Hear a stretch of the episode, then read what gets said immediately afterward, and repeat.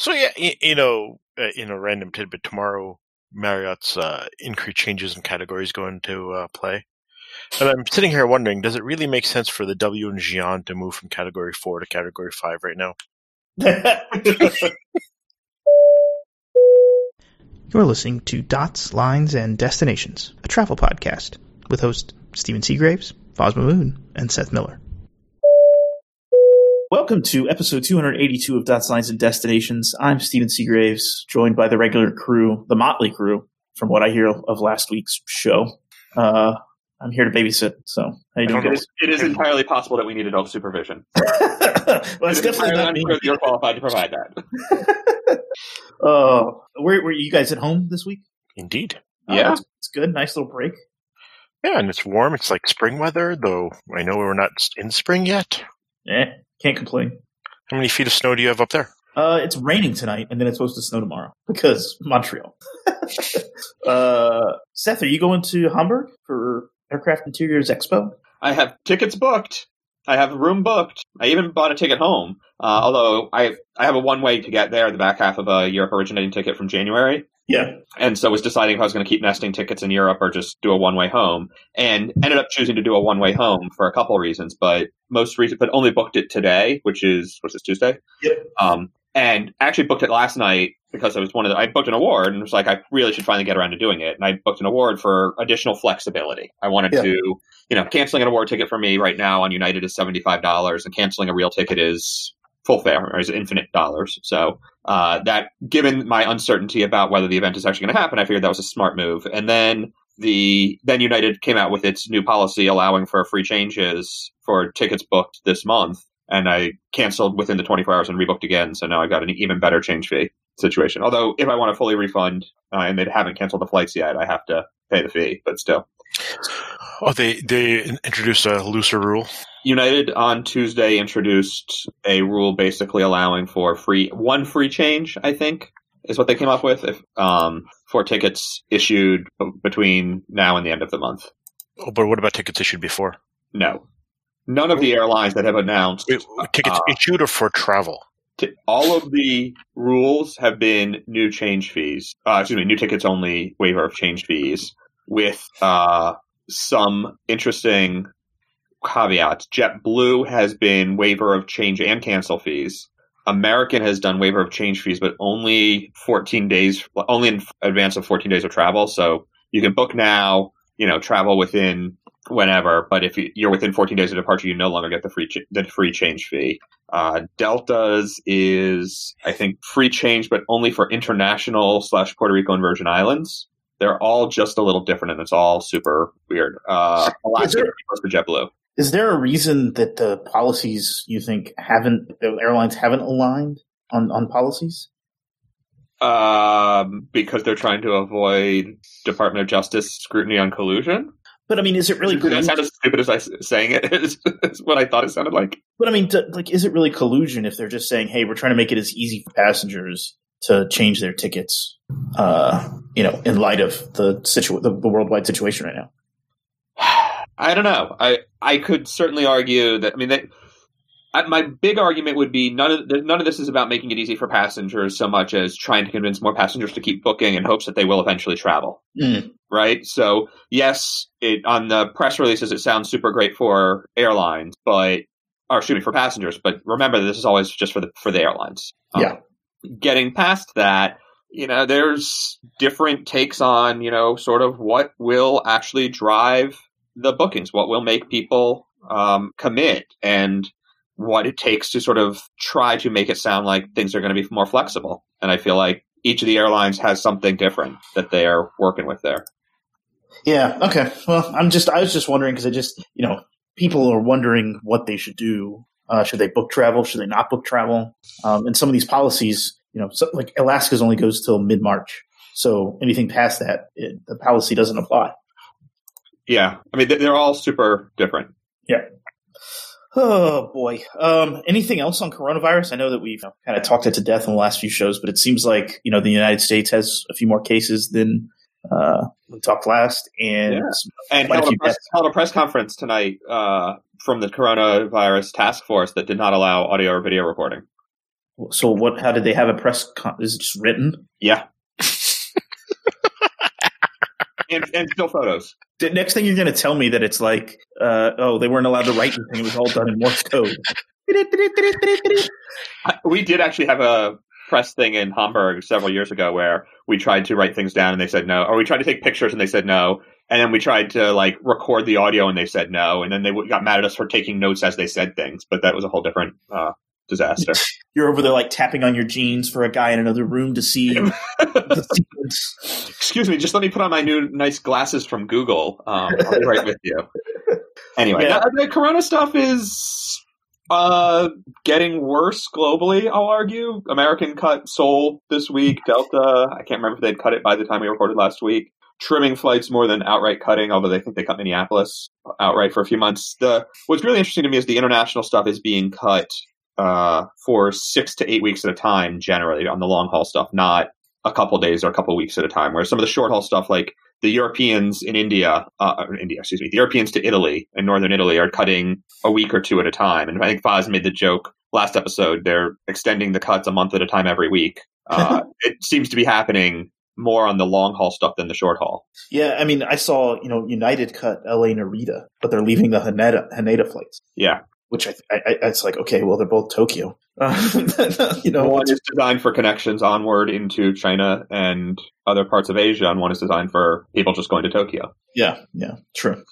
Um, I don't know. It's uh, it's an interesting situation. Uh, we have probably less clarity than we did before. I will say there was a Airlines for Europe, A4E, which is sort of like Airlines for America. It's the industry trade group, but it's the European version. Uh, held a summit today, and it was you know whatever a bunch of people on stage talking about different things. So a nice nice conference actually. Uh, I know the guy Max who was emceeing and chairing it. Uh, that it actually looked pretty well done for the couple hours that I watched on a live stream. One of the really interesting things I saw or heard though was the discussion about the coronavirus and how the airlines are responding differently this time than to other similar problems in the past. You know, whether it was 9/11 or SARS or 2008 financial collapse, and you know, pick one. And in all of those cases, the airlines typically move to immediately slash prices and drive up loads. And this time around, the general consensus is they're not doing that. Um, Hmm. I know we have seen some sale fares, um, certainly some mistakes also, but some, like I think Delta X Europe has slashed a bunch of prices and isn't cutting quite as much as maybe they could, but it's unclear just how much is worth cutting overall on the sort of more broad route networks. And right now, it seems, especially in the short haul, you know, Michael O'Leary, who's not one to take such things lightly, comment was something to the effect of, "We're going to take it on the chin in the short term, but not going to fly the planes empty, and we're not going to just throw one euro fares out there. We're going to wait and then try to pick it back up later." And I think part of that is not trying to sell too many cheap tickets now that screw them two months from now Hmm. right? Like they could fill a plane this month or this week, but uh, not trying to fill, not trying to discount fares further out in hopes that things recover more quickly. I guess. Yeah, But doesn't O'Leary normally sell sell one dollar fares anyways? Well, you know, that's a whole different problem. um, what is this? I mean, with with U.S. carriers, we have seen kind of you know the cutting of the long haul stuff, but there hasn't been, from what I've seen, domestic cutbacks really yet. Um, are we going to see that? You think, or is this is it too early to call? And then a follow up question for that is: is the indicators for this like how bad, how far do they lag? Right? How do we look at data from the airlines? Like when will we see results of financially how this is having an impact? I think you'll start seeing it shortly, simply because a number of companies this week announced that they're uh, eliminating unnecessary travel. But I mean, like like United's delayed their earnings call, right, because of this Uh, analyst day. Analyst day. Sorry, yeah. That's okay. Uh, but it's I mean they've delayed it, so it's like, well, we don't know the full depth of the impact on the industry yet because people aren't giving numbers out. Well, yeah, won't. and they won't. Remember, spring break's a week away. Yeah. Right. That's gonna. I was talking to one of my friends, and his daughter was talking about going. Was supposed to go away for spring break, and now they're saying it might get canceled. Yeah, yeah. Were they going to Singapore or Milan? Uh, neither. They were going domestically somewhere. I think to Vegas. Yeah, I'm mostly teasing, but um, you know, it's I'm torn on this. I've had a few people ask me like, "Are you still traveling?" This and that. I theoretically could go to a conference next week, but hadn't really planned in DC, and I hadn't really planned to, so I don't think I'm gonna. Um, and then there's Hamburg, and right, those are the couple things I have lined up right now. And should I go? Should I not go? Are they essential travel or not? You know, full, certainly debatable. I'm not going to save anybody's life by being there, so um, or kill anybody by not being there. So essential is pretty relative. But if you want to talk about ways to help stop the spread of something, fewer people moving between cities will do that, right? It's, there is no doubt that limiting the extra travel will help slow the spread. Now, Yeah. does that make it a good idea for everybody to stop traveling? Maybe, maybe not. But, you know, if someone asked me, oh, you know, they're going on their honeymoon, they're supposed to go on their honeymoon next week to Germany, Austria, and France. Should they still go? Probably, right? I mean, Yeah. if, if, if things are going to be open, that was my biggest concern. Is like, you're going to get there and nothing's still happening, right? If if the Louvre is closed and you plan to go see that, if you know whatever you're doing in Germany was closed, all of those things. Yep. I mean, they, they can't close the hills outside Salzburg, I guess. So you can go sing the sound of music, but Yep. Yep. um, but they could close the uh, beer hall. What was it called? Augustiner. Augustiner. Yeah. So right, it, it's there's a lot of uh, decisions to be made that I sort of understand from both sides. Um, I but also like there's still a ton of uncertainty in the U.S., especially because right now the answer is no one has it, but we aren't testing anybody, so we don't know who has it. Yeah. Yeah, I, I, I just think like you know we're we're not my travel's not you know non-essential travel is canceled. It's just for stuff to Asia and other places. Um, so I like for me, I have to travel. My flight this week from Portland to Chicago was packed, like completely full. Yeah. Um, which is surprising me. Other people are like saying, "Well, look at all these flights that are empty." I'm like, eh, I think it's just luck of the draw. Like some flights are going to be full, some flights are going to be empty. People aren't going to give up their holidays. And if Montreal was any like the Montreal customs was any indicator, there's tons of people travel because it was a nightmare. so, and it's their spring break here. So I think like, which is hilarious, freezing out. Um, I, I just think people are still traveling. I, I don't know that people are going to take it completely seriously until uh, it impacts someone near them or in their area. Yeah. Apropos of spring break, do you guys have do they have one spring break or two? I think they may have two here. I say New England slash the Northeast often has two. There's a February break and then an Easter break. So Yeah, I think, I think that's the maybe same why. Um, so I don't know. I just I just wonder about it with what people are doing and if it's the smartest thing. And I can do my most of my job remote if I needed to. Was it really smart for me to be traveling? I don't know. Um, Heathrow, the third runway, the the rumored third runway that has been rumored for many years and uh, doesn't look like it's going to take off anytime soon. Dead what's again. the what's the story? Uh, the courts have ruled in favor of a climate change case, basically saying that the planning for the third runway did not take into account the increased emissions and other challenges. So, uh, yeah, they've they've knocked it out, uh, and my understanding is that Boris Johnson doesn't want it, so the government is not going to try to pursue it going further, going forward, at least in the near term. Wow, really? It's my understanding. So we can just expect. I mean, is there any chance that uh, England, uh, the UK, builds another airport in London anytime soon? Like a whole new airport somewhere sixty miles away, out in the middle of nowhere. Wasn't that Boris's original plan to build a major airport in the water somewhere uh, east of London? Oh God, In the estuary, right? Yeah. in the water. oh, God.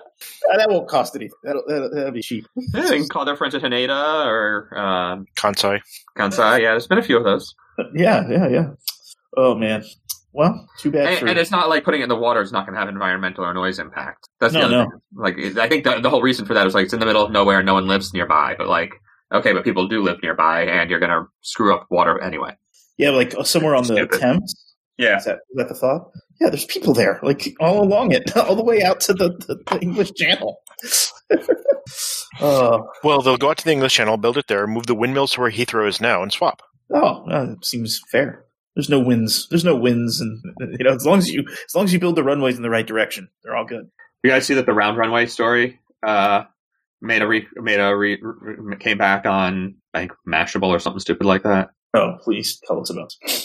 You've heard it. You know this. Someone's proposing a round run, round runways so they take up less space, and the airline, the planes can sort of like go in circles until they get up enough speed and then take off. It's an absolutely mor- like moronic, stupid, never going to work idea, but it gets some traffic every now and then. So it's like, why is this happening? The answer is always for the clicks. But um, yes, Boris Johnson wants to put a did in 2008 revive the idea of the Thames Estuary Airport in the Shivering Sands area northeast of Whitstable.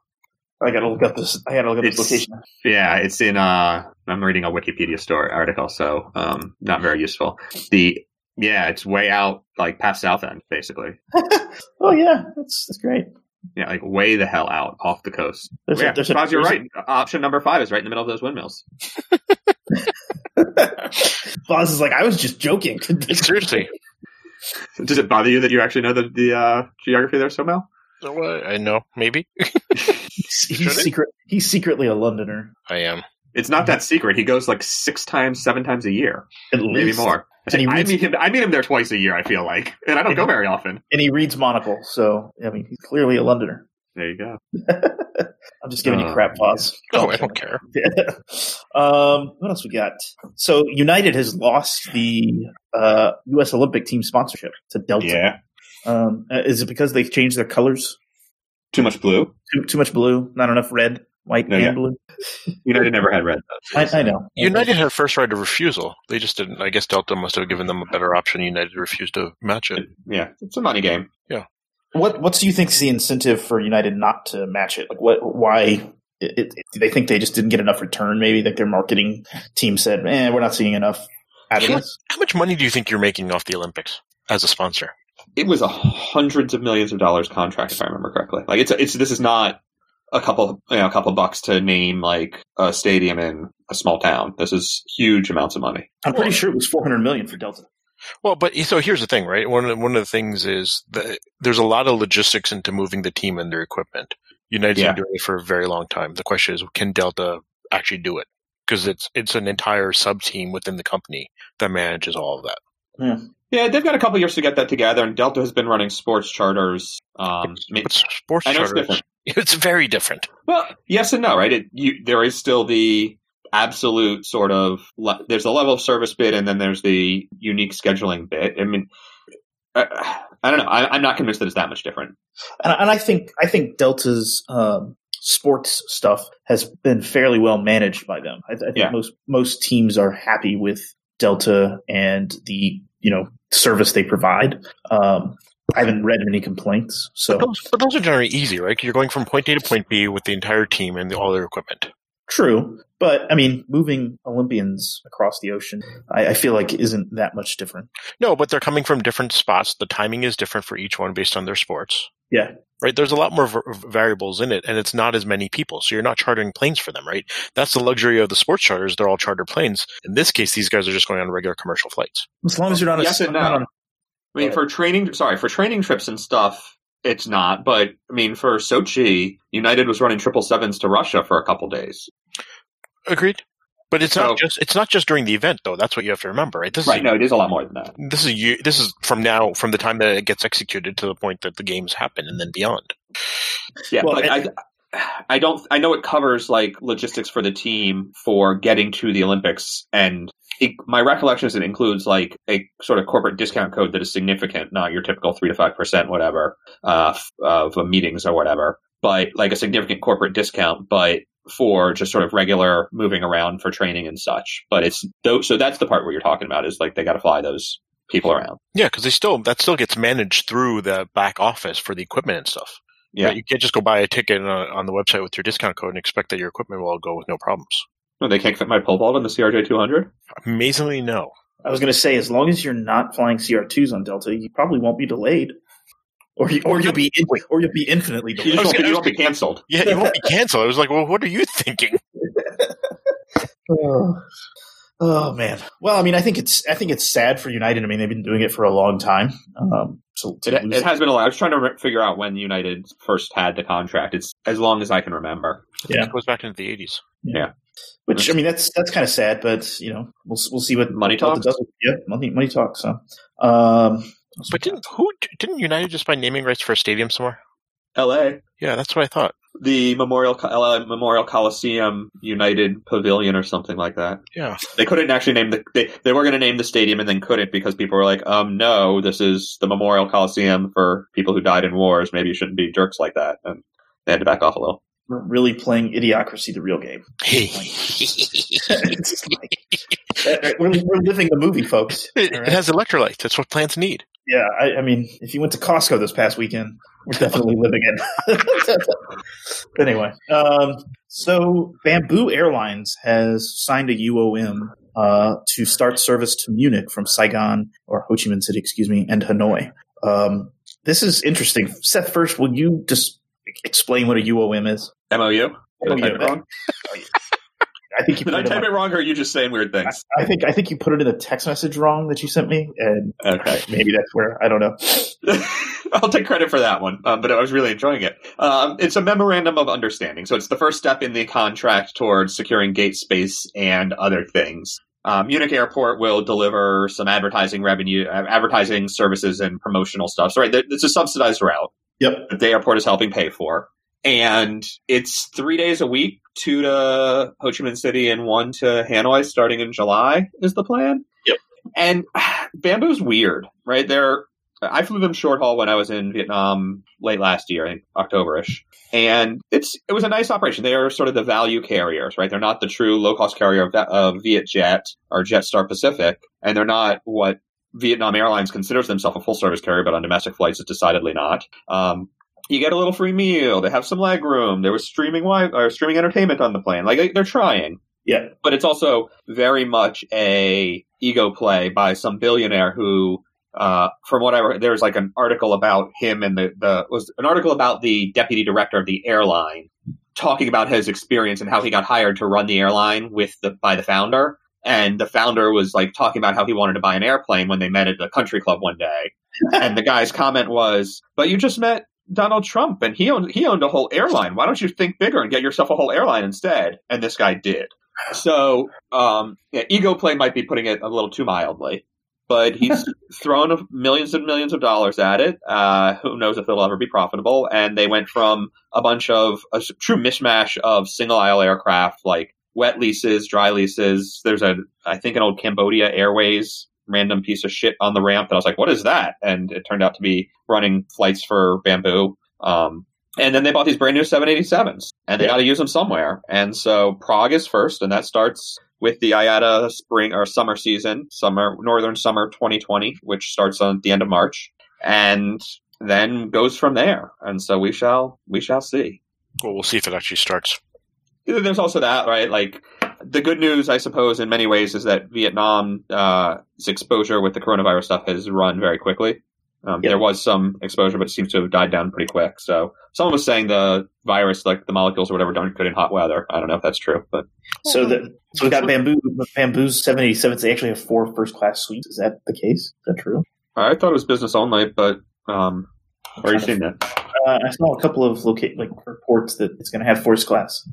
I'm pretty sure it was business class only. I think I have it in the press release here. Um, I may not have put it in the actual story I wrote, but no, it's yeah, it's just a business class cabin. Okay, doesn't look half bad. It's it's nice. Looks like a decent product. And Yeah, I mean it's uh herringbone. I mean, it looks just like the Cathay or Americans, not Concept D or whoever else. yeah, it looks like the fifth their fifth uh, seven eighty seven will have first class potentially. That'll be the owner's plane. Yeah. Um, I don't know. I, you know, I actually I have a trip planned back to Vietnam in April. Um, maybe I'll take this to Prague. We'll see. I need to look at prices. You think Cathay will still be in business by then? I don't. I don't know, Foz. Don't ruin my my, my dream of flying cafe again. once I only got. I've only flown them once. I mean, there's also there's uh, if we're talking about random news service to Europe. Vistara finally got its first 787 also. Have they started flights, or is are they waiting? I literally, I mean, arrived yesterday Oh. in India. So they're going to do Delhi Mumbai runs for crew familiarization, and then eventually pick a long haul route. But it's they're also probably waiting until they get their second plane at least to start doing long haul stuff, so they can tr- do daily service on flights that are you know too long to do a same day turns kind of thing. Um, but what's interesting to me about that is they still haven't announced where they're going to fly it. Karachi. long haul, Foz, long haul. Uh, Sorry, that was too easy. you know, it's yeah. Anyway, via Lahore. I mean, and Islamabad. That's the secure airport. Oh, right. The I don't know. Like they, they keep talking about they'll get a second plane by the end of March. Is supposed to be delivered from Boeing, which is great. Whatever. But um, there's really a lot of problem. uh, Not problems, but like they said, London is definitely on the plans, but it may not be the first route. and They aren't saying which will, and it, it's such a weird product launch to me. Also, they've said that their first couple planes are configured differently because of timelines and what suppliers could offer like the in-flight entertainment system, the moving map is going is not going to be the desired vendor because the that vendor is still developing the product and it won't be ready till midsummer. Yeah, but we have the planes. We're gonna fly the routes. Damn it. Yeah, and so they bought a map from someone else. So they bought the stuff off the clearance rack. Um, and the seats they went with uh, the Stelia Symphony seats, the same as the Singapore 787-10, the regional business class. It's a stagger. What? It's a lie flat bed, stagger, whatever. But okay. apparently, for that's only for vaguely long haul, and for ultra long haul that needs a better comfort, they're going to pick a different product for like planes four through six or something like that. But this was the pl- this was the seat that they could get in time. So it's a very weird situation. So you're saying I should fly Vistara and, and Bamboo while I have a chance before they go out of business? Is that what you're saying? I, I, think right now that can be said about basically any airline in the world uh, with exposure into Southeast Asia. But yes. Oh man, um, we were talking about you know slots there. Uh, you know, you were talking about London, and IATA just recently asked airports to not enforce slot rules. What? Why? What is going on? Well, I mean, they're asking airports because of the current situation. They're asking airports to be flexible and not enforcing the rules, so that airlines don't feel uh, don't lose slots or feel obligated to fly okay. routes that they can't fill. Europe, of course, came back and said, mm, "No, we're not. We're not going to make a. Bl- we're not going to agree to a blanket statement on this." Okay. And so the rule is so there's slot controlled airports. There's just over 200 of them globally, and the number changes seasonally and a few other things, but it's roughly 200.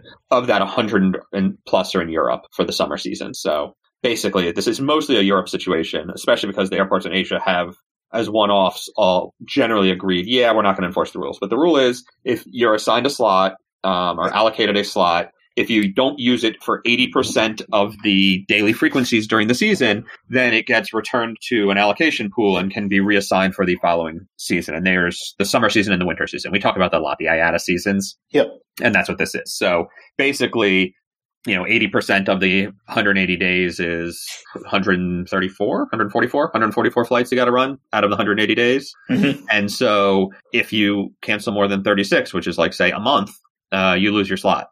And the airlines don't want that because they're trying to plan for the rebound somewhere down the line. But also, the airports don't want their precious resources to go unused. Yeah.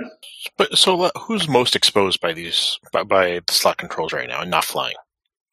Uh, all of the legacy carriers. Mm, I would think it's more the Chinese carriers than they are the U.S. carriers. Right. Think of the amount of lift that any of the Chinese carriers have into Europe. Okay or other slot controlled areas. Right? They, they're more exposed than the U.S. carriers. I mean, how exposed are the U.S. carriers into a handful of routes? Yeah, and the, well, the U.S. carriers are mostly exposed into Asia, where the authorities have already agreed. Right. I see. I see where you're coming from. So, and you know, the, when you think about what the the, the what we'll call ICAO's behavior in regards to Taiwan, you have to wonder if this is uh, they're they're positioning this to defend to, to protect Chinese interests. You know, that's interesting, especially considering each year at the IATA conf- at the IATA meeting when they have their sort of go through everything and go through different uh, proposals and such. The Chinese continue to be the dissenters about things like environmentally friendly flying, which is no surprise, but uh, they do it. Um, yeah, I mean, there, it's no secret. Like the, the biggest cause of global warming right now is India and China. Yeah, but yeah, it's I do see where you're coming from on the China thing. I mean, the the again, this A4A, con- excuse me, A4E conference that I was watching the live, the live stream of earlier, Carsten Spohr, who's the Lufthansa Group CEO, came on stage in a CEO's panel a couple hours after the director general for Euro uh, Move, I don't know, Move EU, which is an acronym that basically is the transportation department for the European Union, uh, said started with a no when asked if they would grant the blanket approval, and basically said we need more hard data to show that it's necessary. Uh, Spohr's comment in response to that was, we will fly the planes empty if we have to to keep the slots, but that's an environmental disaster waiting to happen. So don't force us to do that. Hmm. so it's, it's, an interesting negotiating tactic, let's call it, because I'm, and I'm sure they will, but it's it certainly is a negotiating tactic. But so you know.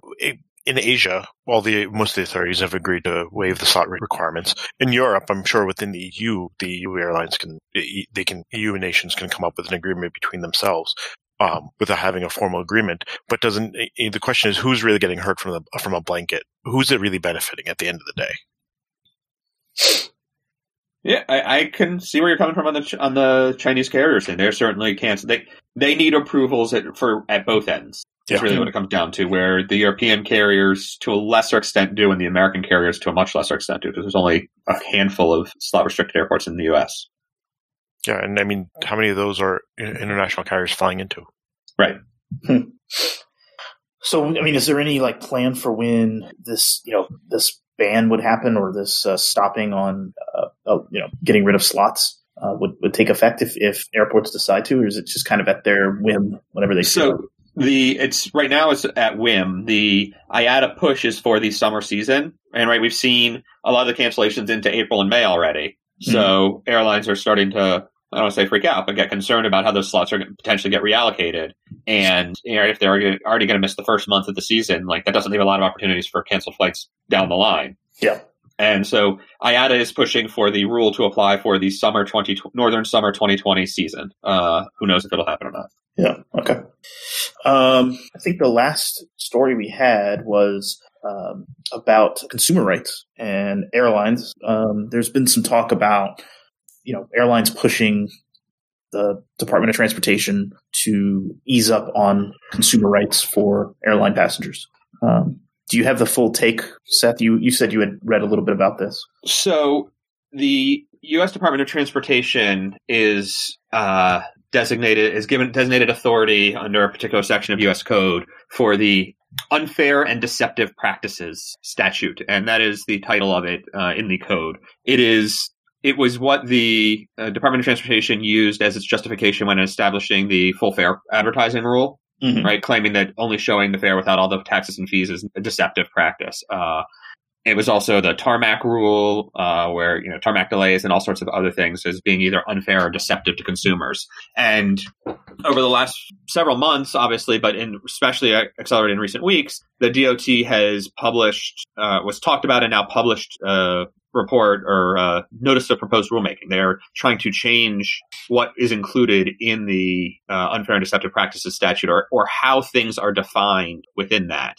And it seems like, for the most part, uh, the rulings have been written by, or the guidance has been written by Airlines for America, which is the U.S. trade group representing airlines. Uh, so much so that, I mean, it says explicitly that the request for reform came from A4A, and now is, you know, like the whole introduction is about what A4A has asked for and asked for and asked for, and then the second part of it is basically, and so that's what we're going to do um, in not so many words. And so it's you know it's words about you know it's part of it is uh, managed by the FTC, not the FAA or the DOT. So it, that gets a little weird. Mhm. Um, Federal Trade Commission, right? I think um, in terms of what gets to define deceptive practices, also, but basically they they've come down to the idea that it's it's likely to cause substantial injury to customers, cannot be reasonably avoided by consumers, and is not outweighed by the countervailing benefits to consumers or to competition. And the airlines are going to argue that being forced to advertise full fares is counter to competition or various other things. And I am afraid that they're going to win, which sucks because things like the full fare advertising rule actually, I mean, that's one I get behind. The tarmac rule I could go either way on. I Mhm. certainly opposed it when it first came out, but um, I understand in some cases why it's useful. But the full fare advertising thing is the main one that the airlines want to kill, and explicitly because they say passengers won't buy as many tickets because they see the higher they see a higher fare first. If that's not the like literal definition of deceptive practices to sell more tickets, I don't know what is. yeah, we we don't want to show them the full fare because then they would know what the full fare is. How's that fewer, fair? fewer of them will buy it. Like, how is that not deceptive? And and clearly cannot be reasonably avoided by consumers because they have to pay it. Yeah. Um, that that's part of it. There's, I mean, and there's a, the fact that the basically the DOT is taking A4A's talking points, turning them into regulations, and publishing them is disappointing. Um, separately, today there was actually testimony in front of Congress, in front of the Transportation Subcommittee uh, or Aviation Subcommittee of Transportation. I don't know it was which committee, which subcommittee it was in Congress about all sorts of stuff. And they talked about one set, one congressperson was asking why there isn't a rule that says if the plane isn't full, that seats should be allocated with empties next to everybody until uh, it starts to fill up, and then they fill in the the other seats. Oh, sweet Uh, God! Literally asked someone on the on this panel if they needed to have a law about that. Uh, the person he asked happened to be a Spirit Airlines executive whose response is, "Yeah, our planes aren't half full, so we don't really have that problem," which was pretty good, um, all things considered. But also, like, or you know, buddy, you could have stood up and moved to the back yourself. Um, anyways, but the other thing that was came up a lot was uh, accessibility, accessible lavatories for passengers with reduced mobility or just for oversized passengers and things like that. And a couple months ago, the DOT started down the path of requiring that on single aisle planes. Mhm. Right there, there, there are such bathrooms on twin aisle planes, uh, not on single aisle because single aisle used to only be for short flights, so it wasn't a big deal. Uh, owing to the fact that single aisle planes are flying further and further now, DOT is suggesting maybe we need to fix that. And uh, you'll you'll be shocked to learn that there are some airlines who are opposed to that plan. No. One, ones with many, many, many uh, lavatories in their planes, their 737s. You know, it's it's interesting actually. I mean, there was some talk about one of the. I was actually this case. I was ver- relatively pleased. The uh, there was a representative from the General Accounting Office and also someone from Consumer Reports. Uh, and the Consumer Reports guy basically acted as a uh, truly as a consumer advocate and did a really good job of it. Uh, the people there's a guy from Spirit, the director of Apex, the Airline Passenger Experience Group, uh, was on on the panel, and a, uh, a couple others I don't exactly remember who, but they were more representing the airlines. And this guy from Consumer Reports did a really good job representing consumers. I was very pleased to see that there was someone with that uh, angle on the panel because otherwise it could get out of hand real quick. But you know, they pointed out that none of the Boeing single aisle planes flying today have a accessible lavatory, while some of the Airbus ones do. And the Airbus one is basically if you take the what the SpaceFlex two, which is on a few aircraft, JetBlue flies on the back of their A321s, the Alcor 321, and it's it is super tight in either of the two labs in the back. They basically take half the rear galley against the rear bulkhead, or a, you know a third of it, and make it into two bathrooms.